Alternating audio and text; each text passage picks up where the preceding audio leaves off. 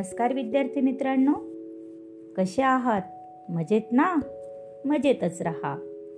दालन संस्कार कथांचे या माझ्या नवीन उपक्रमात मी माधुरी पाटील शाळा मोडाळे तालुका इगतपुरी जिल्हा नाशिक तुम्हा सर्वांचे हार्दिक स्वागत करते.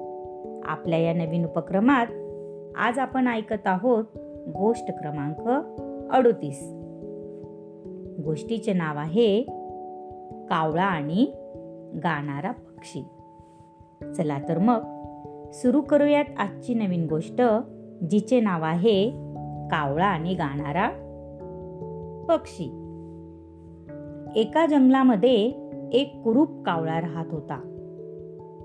आपल्याला दुसऱ्या पक्ष्यांप्रमाणे चांगले गाता येत नाही याचे त्याला अतिशय वाईट वाटत असे. तो नेहमी नाराज असायचा. त्याला इतर पक्षी जसे गातात तसे गाता येत नाही याचे नेहमी दुःख होते. एके दिवशी कावळ्याला एक गाणारा पक्षी भेटला.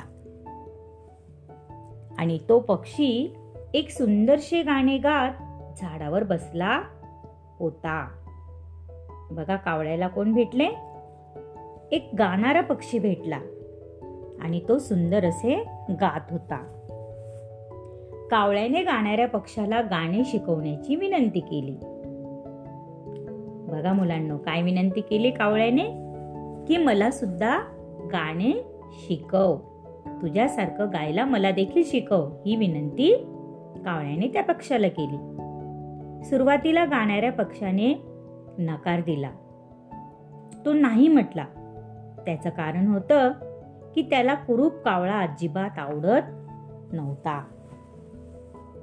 दुसऱ्या दिवशी कावळ्याने परत त्या गाणाऱ्या पक्षाला विनवणी केली.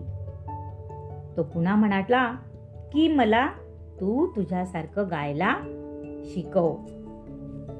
यावेळी मात्र गाणारा पक्षी कावळ्याला गाणं शिकवण्यास तयार झाला.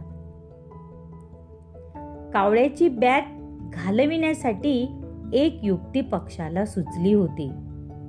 बघा मुलांनो तो जरी गाणं शिकवायला तयार झाला तरी मात्र त्याच्या मनात वेगळेच काहीतरी आले की या कावड्याची बॅद आपण एकदाची घालवायची. आणि ती घालवण्यासाठी त्या पक्षाला काय सुचली? युक्ती सुचली. तुला माझ्यासारखे गोड गोड गाणे गायचे असेल तर मी जे सांगेन ते तुला ऐकावे लागेल. असे तो पक्षी कुणाला म्हणाला? कावळ्याला म्हणाला. पुढचे सात दिवस तू काहीही खायचे नाही. फक्त पहाटे मिळणारे दवबिंदू प्यायचे. गाणारा पक्षी कावळ्याला सांगत होता. काय सांगत होता? की सात दिवस तू काहीही खायचे नाही फक्त पहाटे जे दवबिंदू असतील ते दवबिंदू प्यायचे. कावळ्याने गाणाऱ्या पक्षाच्या आदेशाचे पूर्णपणे पालन केले. कावळा म्हटला की मी तू सांगितल्याप्रमाणे सगळं काही करायला तयार आहे पण मला तू काय कर गाणं शिकव. आणि पुढचे सात दिवस त्याने काहीही खाल्ले नाही. फक्त काय करत होता तो? पहाटे उठून दवबिंदू पिण्याचं काम करत होता. परंतु असे केल्यामुळे कावळा हळूहळू खूप बारीक झाला आणि अशक्त देखील झाला. का झाला असेल बरं अशक्त? अगदी बरोबर कारण सात दिवस त्याच्या पोटात अन्नाचा एक कण देखील गेलेला नव्हता आणि पाणी सुद्धा तो कसं प्यायचा? की दवबिंदू प्यायचा.